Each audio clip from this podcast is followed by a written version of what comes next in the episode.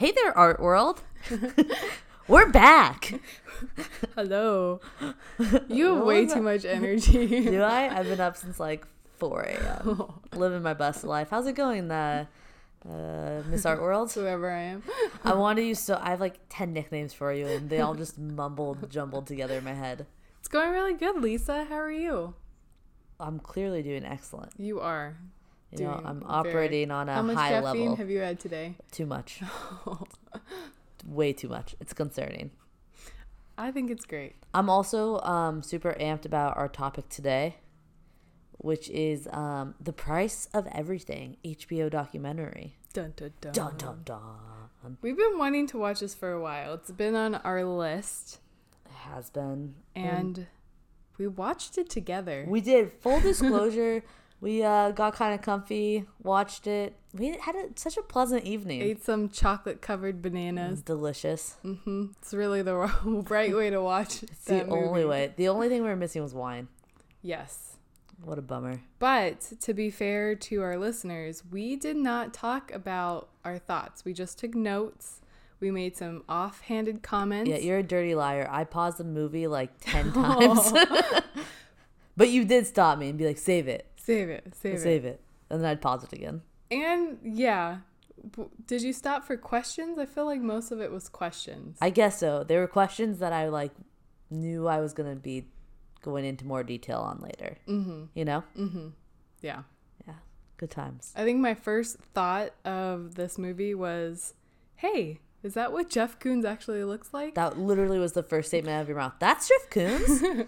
I was like, and I knew when yeah. he, I've seen photos of him. I just, did he get old? I n- no, because I feel like he's a good-looking man. Yeah, he's definitely, uh, I'd, I'd put him in the Fox realm. Okay. Yeah. Yeah. Like, yeah. This has digressed so quickly. So much. Um, all right, so the price of everything um, is about how the art world has changed in a money market, into a money market essentially.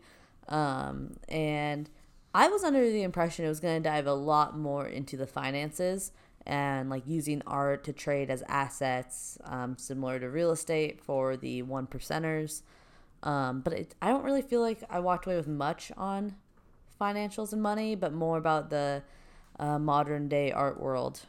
I don't know. What do you think? Uh, I thought they're so. I feel like because it's such a complicated market Yeah. that it's almost too hard to dive too deeply into it. Uh huh. But I did appreciate. So they had a whole interview with us, the woman who runs Sotheby's. What is her name? Amy Capa Capalazzo. Capozzo- Capalazzo. Yes, She was. That woman is intense. she isn't intense. She makes for great television. that is a New Yorker to her That is bone. to the bone. Oh Yes. my god! I want all New Yorkers in my life. That was entertainment. I and I love New Yorkers. They're just so like you said intense Yeah. and passionate and they'll tell you how it is. Oh my gosh! When they asked, um, are masterpieces still existing? And she was like, "That's like asking me if the future exists." I was like, "I love her. I could watch her all day." Amy, and then she would if you're listening, a couple times. It was great. it was great. Amy, you're welcome on the pod anytime. Yes. We'll just let you talk. Just the whole time. Um, but I did think that the whole when she was speaking about how much this the sale would bring in, Mm-hmm. um, I thought that was really interesting because it's so so much money goes into these auction houses. Yes. It was unreal. Mm-hmm. Also, I thought it was really weird behind them how the art was being stored. Was that just me? Um, c- because it was on the floor. It's like on the floor, leaned up, like I don't think so. So we when I was doing um when I was the gallery director, we would store pieces on the floor. Really? But they had these like um spongy mat things that you would put. oh, okay. And that way cuz a lot of curators will put all the pieces in the room and then move things around as they're working Got to it. see what works on Yeah. different walls. So I think that's kind of a normal uh, way to have them stored. Obviously, you don't want to store them down there very long because they are, you can kick them or accidentally Yeah. run into them. And those would be horrible pieces to do that to since Yeah. they're worth so much money. Unreal. hmm I bet everyone in that office is very careful. They have to be. Could you imagine just like tripping one day, like falling onto a piece of like horrible. canvas? Yeah. I I can't imagine doing that. That's That'd be terrible. I'd run away so quickly. It makes like me cringe. hmm Um, and I did like that they talked about kind of um, where is it? The flipping. So buying art low and then selling it high, and how Yeah. that ruins art career artist careers. Um, and it's pretty much it's frowned upon, but a lot of collectors do that, and um, you don't want a flipper to buy one of your pieces, which I think was really interesting as a. I feel like that's unique to the art world. So I'm I was curious about this topic. Um, so hopefully you can expand some more. Um, and I see why like it's absolutely terrible and it's like sucks for the artist. Um, but in the same sense, I'm just curious. I'm throwing this out there. It sucks for that one piece, but then doesn't that put all of their pri- like art now being able to be sell- sold at a higher level? Like, doesn't that automatically put them into like a museum realm, or now any new piece they create has the option to go up at that level um, at a gallery? So one of the things that they talked about in the movie Uh-huh. was that if they're bought too high at auction, then they're out of the price realm of museums to bu- to purchase it. Like if they sell too high, museums cannot afford to buy the pieces anymore, unless you're the Getty, and the Getty, like you said, only buys It's like one. one a year. Yeah, But like, so like that artist, her one piece went for a super high amount. Mm-hmm. Um, and so would it ruin her career then if she tried to sell one for much lower but still much higher than it was before to like a museum or at a gallery space? I think it really depends on what the artist wants because Uh-huh. she wanted. So we're talking about artists, and we're gonna butcher her name, but um, Nijika. Sure.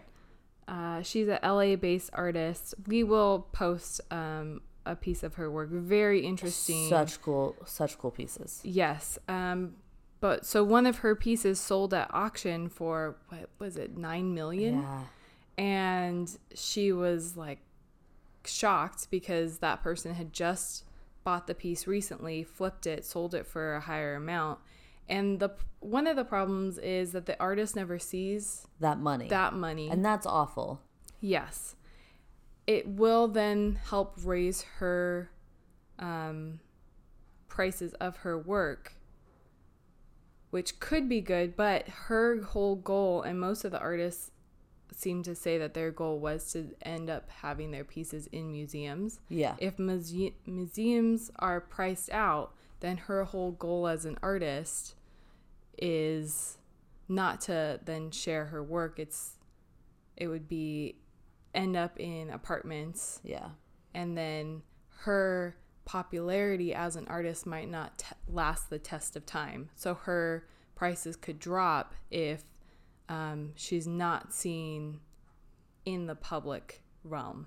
Got it. That makes a lot more sense. They didn't really explain that very well. And there could be a lot more economic Yeah. things that play into that, but that's how I that- that's what I took away from it. Well, and that was one of I think like the saddest things about the entire documentary um, was Jer Bear's uh, like one of his ending notes um, about how art collectors they buy these, they put them in a, in their personal collections in apartments, and most people will never see them again Mm-hmm. in real life. Yeah. So and I feel like every artist you talk to, their kind of goal is to live on forever in a museum mm-hmm. and to have their work stand the test of time. So Jerry Bear is Jerry Saltz. Uh, Everyone should know that by now. In case this is a brand new episode for you. Um, yeah, I thought that statement was super powerful because he was saying that he goes to auctions to soak in this piece that he will never ever get to see again. yeah, that makes me sad. that made me so sad. hmm I think that's the first time I, I've ever thought about it like that. Yeah, I had not thought about it either Yeah, before. which, um, takes us to my power player of the movie. You picked a power player of the movie. You didn't? No. Have you what? What was just someone that you liked? Yeah. Oh, okay. Can you guess who it is? Uh, was it Poon? No, I do like Poon. But it was Stefan Edlis. Who is a collector? But he donated so many pieces to uh, the Met. Mm-hmm. Um, and one of the saddest, in the opposite sense way, was when um, they were walking through the Met to look at their pieces on display, and the beeping kept going on because they were getting too close to these pieces that were just in their house formerly. You That know, they had like you, should, donated. like you would think they would like turn it off when they walked through. And they even said, "Oh, we're getting too close." yeah, but I love him. He was great because I feel like he wasn't a BSer collector. No, He would answer the questions that were, you know, complicated, phil- philosophical. Can't Yeah. speak today. Questions. I was like, "Hey, I can't answer that. It's art, or is it art? Doesn't matter. I bought it. Like, Yeah, so I liked it. He looked at one piece. He goes, "Yeah, you know, there's nothing conceptual about this piece, but it's good." which is a Damien Hirst. So uh, it, most people would argue that it is conceptual, but and that was the piece in, of the sheep in the Yes. Yeah, And he said that um, when he first bought it, like the sheep was leaking yeah, uh, snot in the nose. And then they had to like uh, take out some of the formaldehyde, and he had to uh, get rid of like the So weird. in Yeah. the sheep, and then put the fluid back into it. But that's so interesting. As an art collector, you buy this piece, and then you are like, "This Gotta is your things that you have to take care Yeah. of." And yeah, he had very interesting pieces. He had um, one piece that was a full figure of a woman yeah, standing and it was a candle. yeah. And he even said like, "Oh, when I first saw these candle pieces, I thought it was stupid because why would you destroy your own artwork?"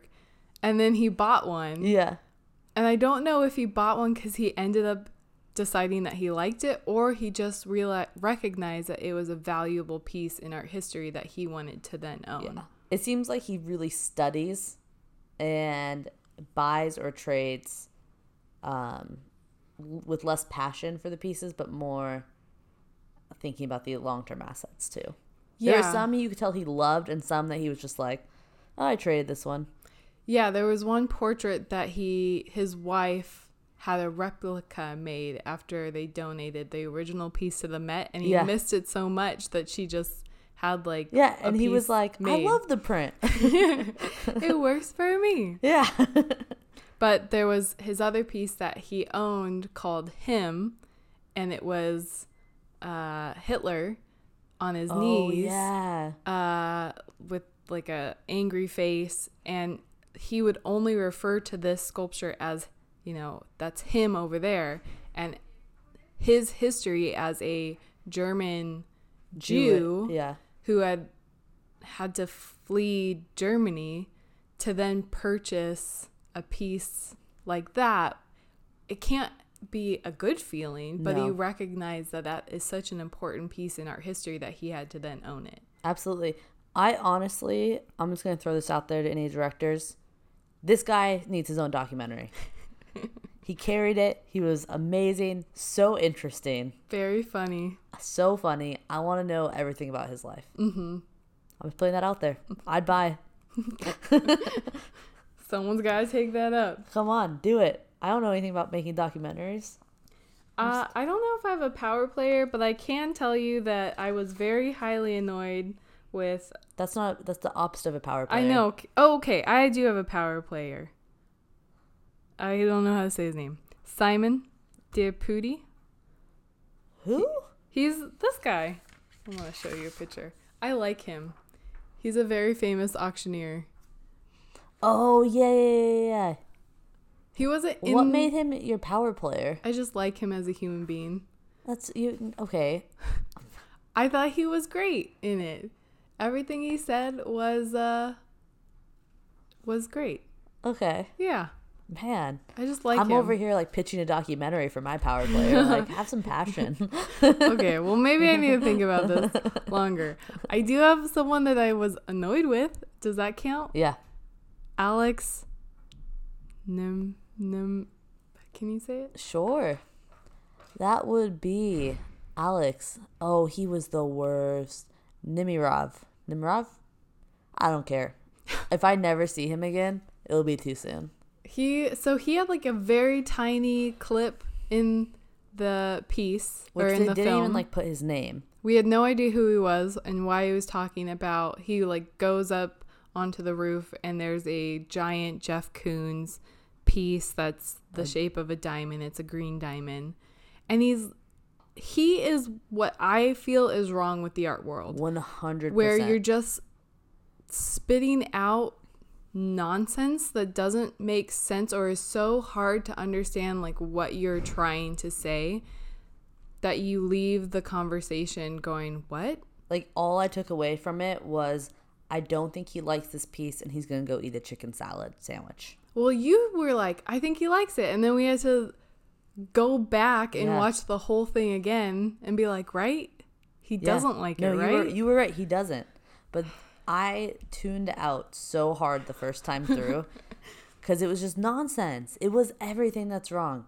Mm-hmm. Just Snobby tell me- nonsense. Tell me straight. And that's why I liked the collector guy, Stefan, because he tells it to you straight why he does and does not like something. Yeah. You don't have to like read into this poetic, epic story that he's putting himself in and he's putting the artwork as a monster that he has to then fight, but then he's a losing man. Like, just get to the point, dude. Yeah. Hey Alex, you just took the bigger biggest loss of this movie. You're taking home the L.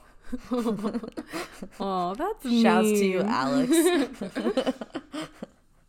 it's not mean, it's true. It is true. I don't even have a nice critique on him. Be- Be better. Yes. Just, just talk right, You know who he should talk like? Stefan.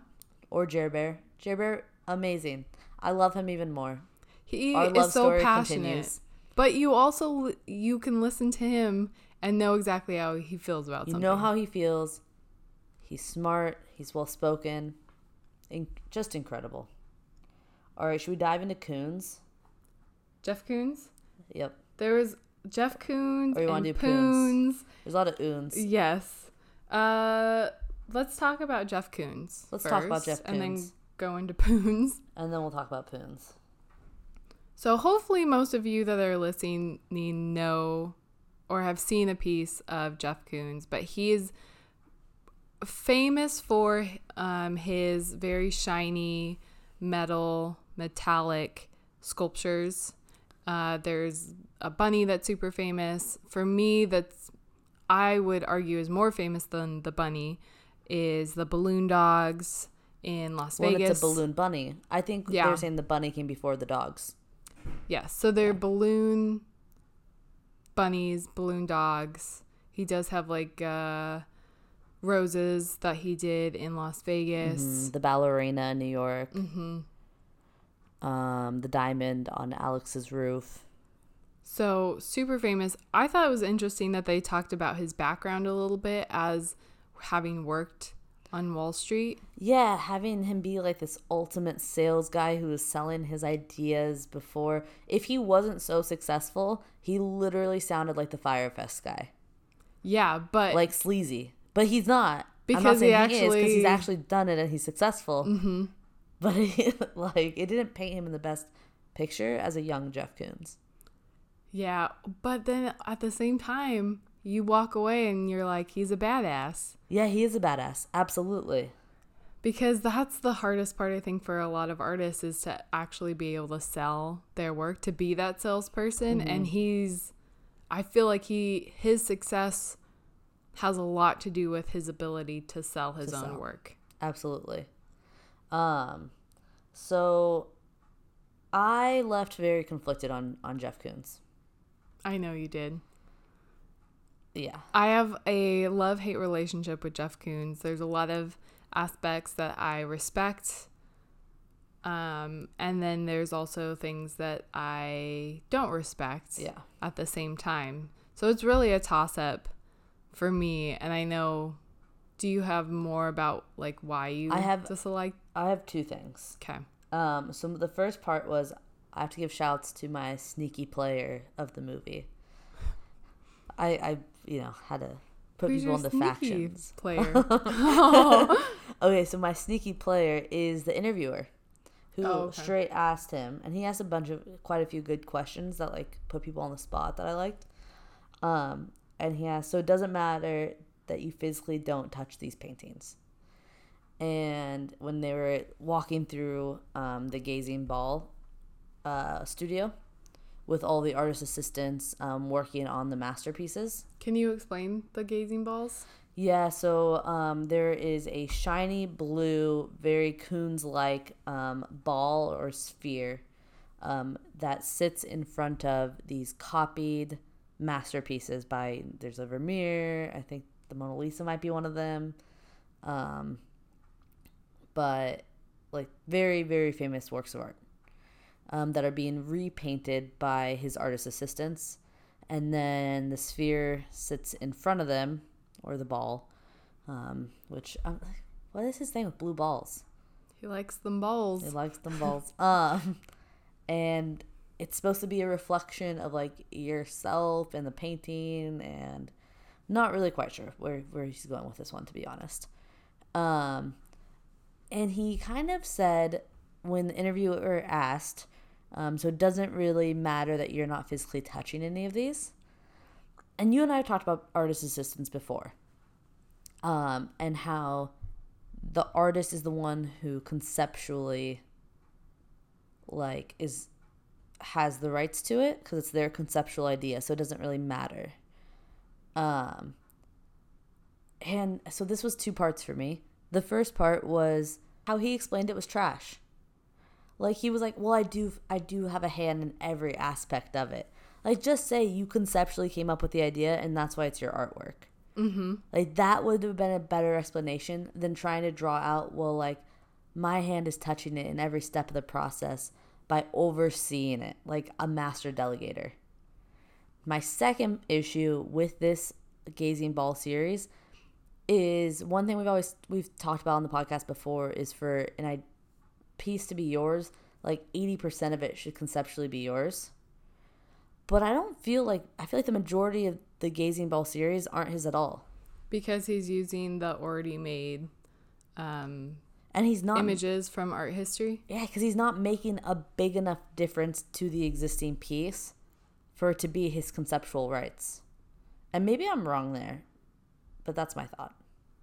Um, so I agree with you as far as not altering his I don't know what the series is called, but the blue It's ball Gazing series, Ball. the gazing ball series. I I totally agree with you. I don't think he's taking enough artistic um his own artistic expression into Mm-hmm. those pieces to really make it a Jeff Koons. He's basically just putting a blue ball in front of older masterpieces Yeah. Um, and reprints of that. I think maybe it might be interesting to have him buy older historical paintings and then put the blue ball and then call it a collaboration Yes. with an artist from the past. Like that, I can get on conceptual wise because his pieces now almost feel like he's ripping off and not giving those artists credit for their actual work. Exactly. Um, I do disagree ish with the uh, fact that he has assistants in his studio because I know a lot of big name artists do that. Like they're making so much work and they have such a demand for it that they do become an overseer. I just think as an artist, you want to have a hand in the creativity, like um, Poon, who is this painter. Yeah. He would. I could never see Poon, who is a abstract painter who just paints and paints and paints, even ever having an assistant allowed to put a mark on his canvas. And uh, just to clarify, I don't think it's bad that he has artist assistants. I get that he wouldn't be able to make it this level and amount and everything like that on such a quick turnaround without them. He just needs to own. He just needs to own the reasoning. the reasoning, and how he explained it was, it was just silly. Mm-hmm. And it's kind of like just like admit you don't have the technical skills to do the oil paintings at that level. Like that's fine, but don't say, "Well, I have a hand in everything because I'm telling them to do the stencil work or I'm telling them to do this." Like I don't know, like own it up and or just say like yeah, like I have a hand in it and I picked every one of these arts assistants because they are incredibly technically sound and I don't know, like give some credit to those who are doing it. Uh, doing the actual work. Yeah. Well, that I think is what is fascinating. And just own that like or just if someone asks you that, talk about the conceptual idea more and not just like I don't know. He went on the defensive a little bit and I don't think it sounded as well as it could have. Yeah. And that's a question he should be used to answering. You would think. um, which I find very interesting as a collector who will then buy one of those pieces. Mm-hmm. You're buying Jeff Koons's idea painted by somebody else Yeah. and then painted from something that's already made in history. Like it's not even that person, that assistant's who's painting it. It's not even Jeff Koons's real original idea. It's he's already taking it from somebody else. That's it's a this, copy. This whole series just is so, I don't know, messy to me. Mm-hmm. But people are gonna buy it because it's Koons. it's Koons. It's controversial. Yeah. Because we can go on and on, and everyone could have all different kinds Yeah. of opinions. Because our collector friend, Stefan, really enjoyed those pieces. But he admitted that without the ball in front of it, it was just a cop piece of copy. yes. Yeah. But I think, as we talked about before, he's so um, attuned to what is going to make art history that, yeah, Jeff Koons is controversial because people can argue that it's not his art. Yeah. And that's why that's what the art world loves. Yeah. I guess. Freaking Koons. Uh, we should talk about Poon. Larry Poon. Mm-hmm. Um, he was actually featured on the cover. The cover, yeah. Yeah, which I was surprised. Like I know he had a very prominent role in the film. Mm-hmm. Um, and maybe it's just his story of staying true to his artistic vision. That is why he is on the cover.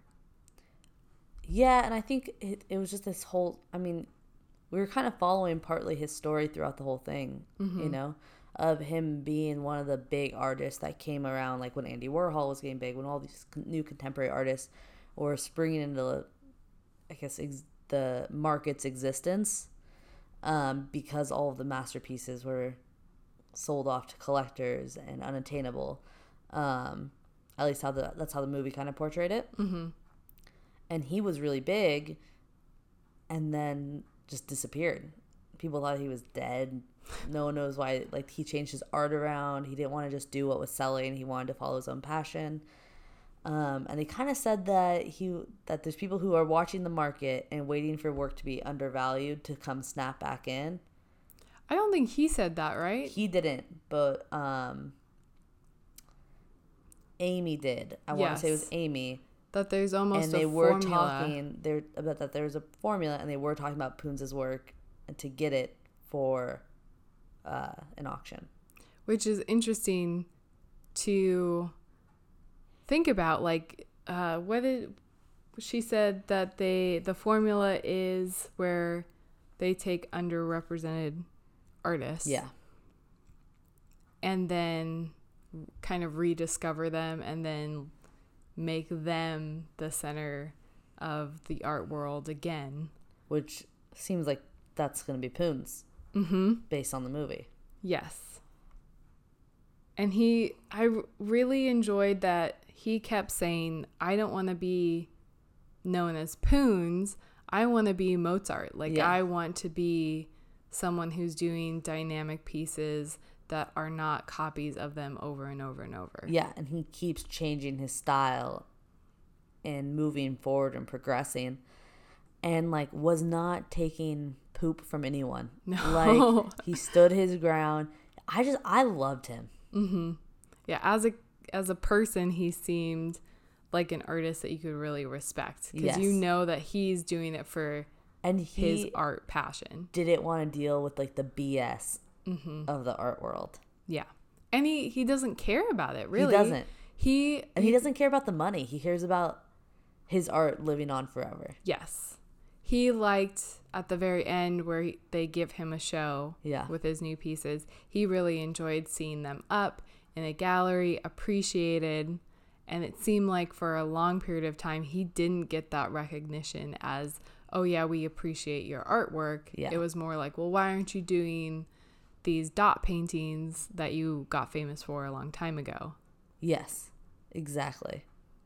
But it was so cool. I Yeah. love I, his and his work is awesome. It's so big. as a artist it's a great story to follow because it makes you think like oh I, I don't have to stick to the same um, style forever Yeah. and eventually when you're Well- underrepresented artist that is not valued you could then be rediscovered when you kind of see these artists, some artists playing into the market and just recreating pieces in different colors to sell. yes And, and you have to think that gets boring for the artists. Well, yeah, it's got to get boring. And I really liked uh, Jerry Saltz talking about Jackson Pollock and how Jackson Pollock created his drip paintings and only did his drip paintings for, I think, what, 48 months? Yeah. And he was saying, like, once you create fire, do you, it's so brave of Jackson Pollock to then stop making fire and try and make something completely new, like a new Yeah. fire. And that you can tell that Jackson Pollock was a true artist because he was going to follow his passion and not these amazing drip paintings that took the world by storm. Yes. I like that part. I like it. I like it. God, Jerry Bear is so well spoken. All right. Um let's see.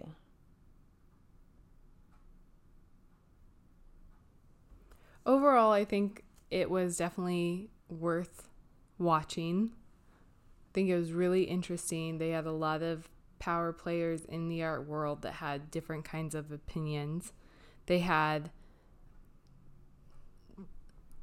art dealers, collectors, curators, artists. I really like the lady who was a collector. Let me find her name. Uh Inga Rubenstein. Yes, who they only had her in there for a short period of time, but she was in her house and kind of showing her pieces that she had collected. And she walks into the living room, and there's, or a room, they probably have several rooms, but there's a, uh, I think it was Damien Hirst Yeah. butterfly piece and she was so she was talking about how they went to art basel she just kind of looked over didn't know who the artist was and was so moved by it that she started crying and then when they were interviewing her she started crying again so much so that she had to like walk away from the camera Yeah.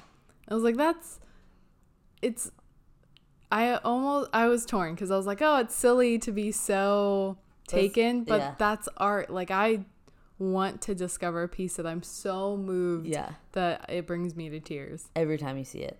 Mm-hmm. Um all right, so I had a question. Okay. Do institutions ever put work up for auction to be able to buy more or to be able to keep on doing business? Like, uh, I'm guessing the Getty's fine, but another major museum. They will. They Mm-hmm. will put some pieces up for auction. It's not always seen in the best light. Okay. but usually it's to put pieces up for auction to then get a more a piece that they want more More. um because there is only so much room in a museum or Yeah. institution and like amy from um sotheby's was saying that I, she said, I know a lot of artists want their pieces in a museum, but museums don't always show all of their collection. Most of the time, they don't show their collection. So most paintings end up in storage. And if they have a show, if the public wants to see a piece, there's a lot of ifs involved to say that your piece will live on being seen by the public. A lot of pieces are never brought out to be shown again. Dang. And so the argument, well, I want my pieces in, in a museum collection is nice, but that doesn't mean that your pieces will actually live on. Where she was saying that if a private collector buys it, yeah, artists just have something against wealthy people buying art, but it's a private collector will eventually sell it at some point or pass it along. Yeah. it's not being it at, at least it's being seen and appreciated by one person or one family versus in a box in museum storage never to be appreciated. That what was your sense. question? Oh, Yeah. No, no, you answered it very well. there in the news um, recently there was and i can't remember what city it was but a city had a art collection that was donated to them for a program to have original art pieces in schools and for some reason they were saying that it just the um, funding wasn't there anymore that they needed to sell half of their collection to raise money. And the artists in that community were really upset that the city was then selling half of their collection because they felt that they were getting rid of the art that is so valued in the city. Yeah. But the city was saying, hey, we haven't had these on display for a really long time. They're just in storage. Like, it's better to get them out in the world than To be have them- seen, yeah. Yes. And I can see b- both points. Like, why not continue that really cool program of having art in schools? Yeah. But there's got to be some logistical reason that it wasn't working. definitely. That makes sense. Any uh closing notes? I would say watch it. I I like it. Straightforward Yeah. to the point. no BS here. It's on HBO. Uh, Marilyn Minter's in it, who I love. Marilyn Minter's really cool. She's a badass. Yeah, I like her. Mm-hmm. I ju- I think it's really interesting. It's a great insight into how the art market works, how much money is in it. Oh, I do have a something that we kind of commented on Sure. was we were talking or someone in the film mentioned that wealthy people buy pieces of art almost as Real an estate. investment, as real estate Yeah. and we were talking about how someone like or us Yeah. probably wouldn't go in and buy a painting or a piece of art as a investment or a real estate because it is risky Yeah. we no one ever knows which artists are going to stand the test of time and be really famous and be able to resell it at a higher price. Um, so I think for most people, they wouldn't think of art as an investment, as real estate. But I can see if you have so much money that it's almost a fun game to play. Yeah. Like I'm sure Stefan there's a lot of like research and thought process that goes into which pieces he wants to buy and Oh, it's yeah. almost like testing himself and his knowledge Yeah. of what will then be valuable later. Definitely. How does someone, like someone who's going to go flip a piece, how do they find that emerging artist when they're at the lower cost level?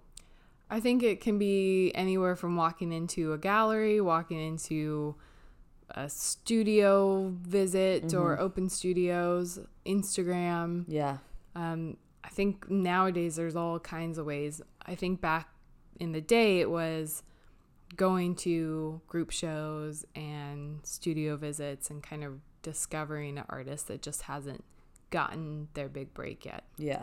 Do you think there's a lot of people who don't mean to fl- is it would it be considered flipping if you had bought in a piece of hers 10 years ago and then she gets bigger and like, you know, 5 years into the point where she's huge. you then sell it I don't know. because like the intention wasn't there, hmm but then you're kind of sitting on a money bag. I think I think flipping is more defined as like it's something that's done right away. You Yeah. bought a piece and then you put it up Yeah. for sale right away.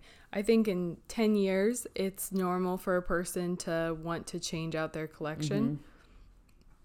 So that I don't think would be defined as really flipping an art Okay. piece. But I could be wrong. I don't think I am though. I, I mean, I wouldn't think so because I, I wouldn't imagine an artist being upset about someone who was supporting them early in their career at some point mm-hmm. letting go of a piece. Yeah, and you know, artists 10, do 15 want to sell. later. Yeah. Uh, Stefan, I thought was interesting as a collector. He was saying that he doesn't like to write checks, so he would then trade He art pieces. big on trading art pieces, mm-hmm. which is trading assets essentially at that price point. And I thought that was really interesting that collectors will trade Yeah. rather than you know write a check for it. I just I know artists trade with other artists. I didn't realize that collectors We're trade trading with, with- other yep. collectors. No, definitely.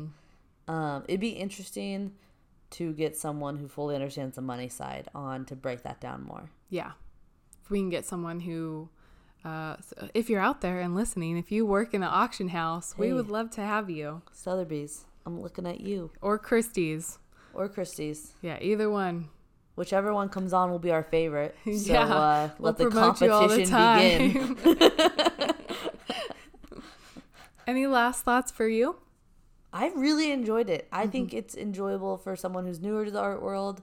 Um, and it's a part of the art world that like is so I don't want to say out of our reach, but so high up that Mm-hmm. it's just not a day to day thing you think about, I guess. Yeah, because you def you have to be at a certain level to be even in an auction Yeah, as di- an I mean, artist. for from the artist side, from to be um, Buying welcome to buying, like it's such a different part of the art world that we don't hear about or talk about really. So hmm it was fascinating. Yeah, I recommend it. me too. All right, it's been fun. Yeah, don't forget, as always, As you always. can find us on Art World Podcast on Instagram, theartworldpodcast.com, and we promise that we are going to start putting more information on our website. We're also on Twitter and Facebook. Yeah, we are. Check us out. All right, love you guys. Bye. Bye.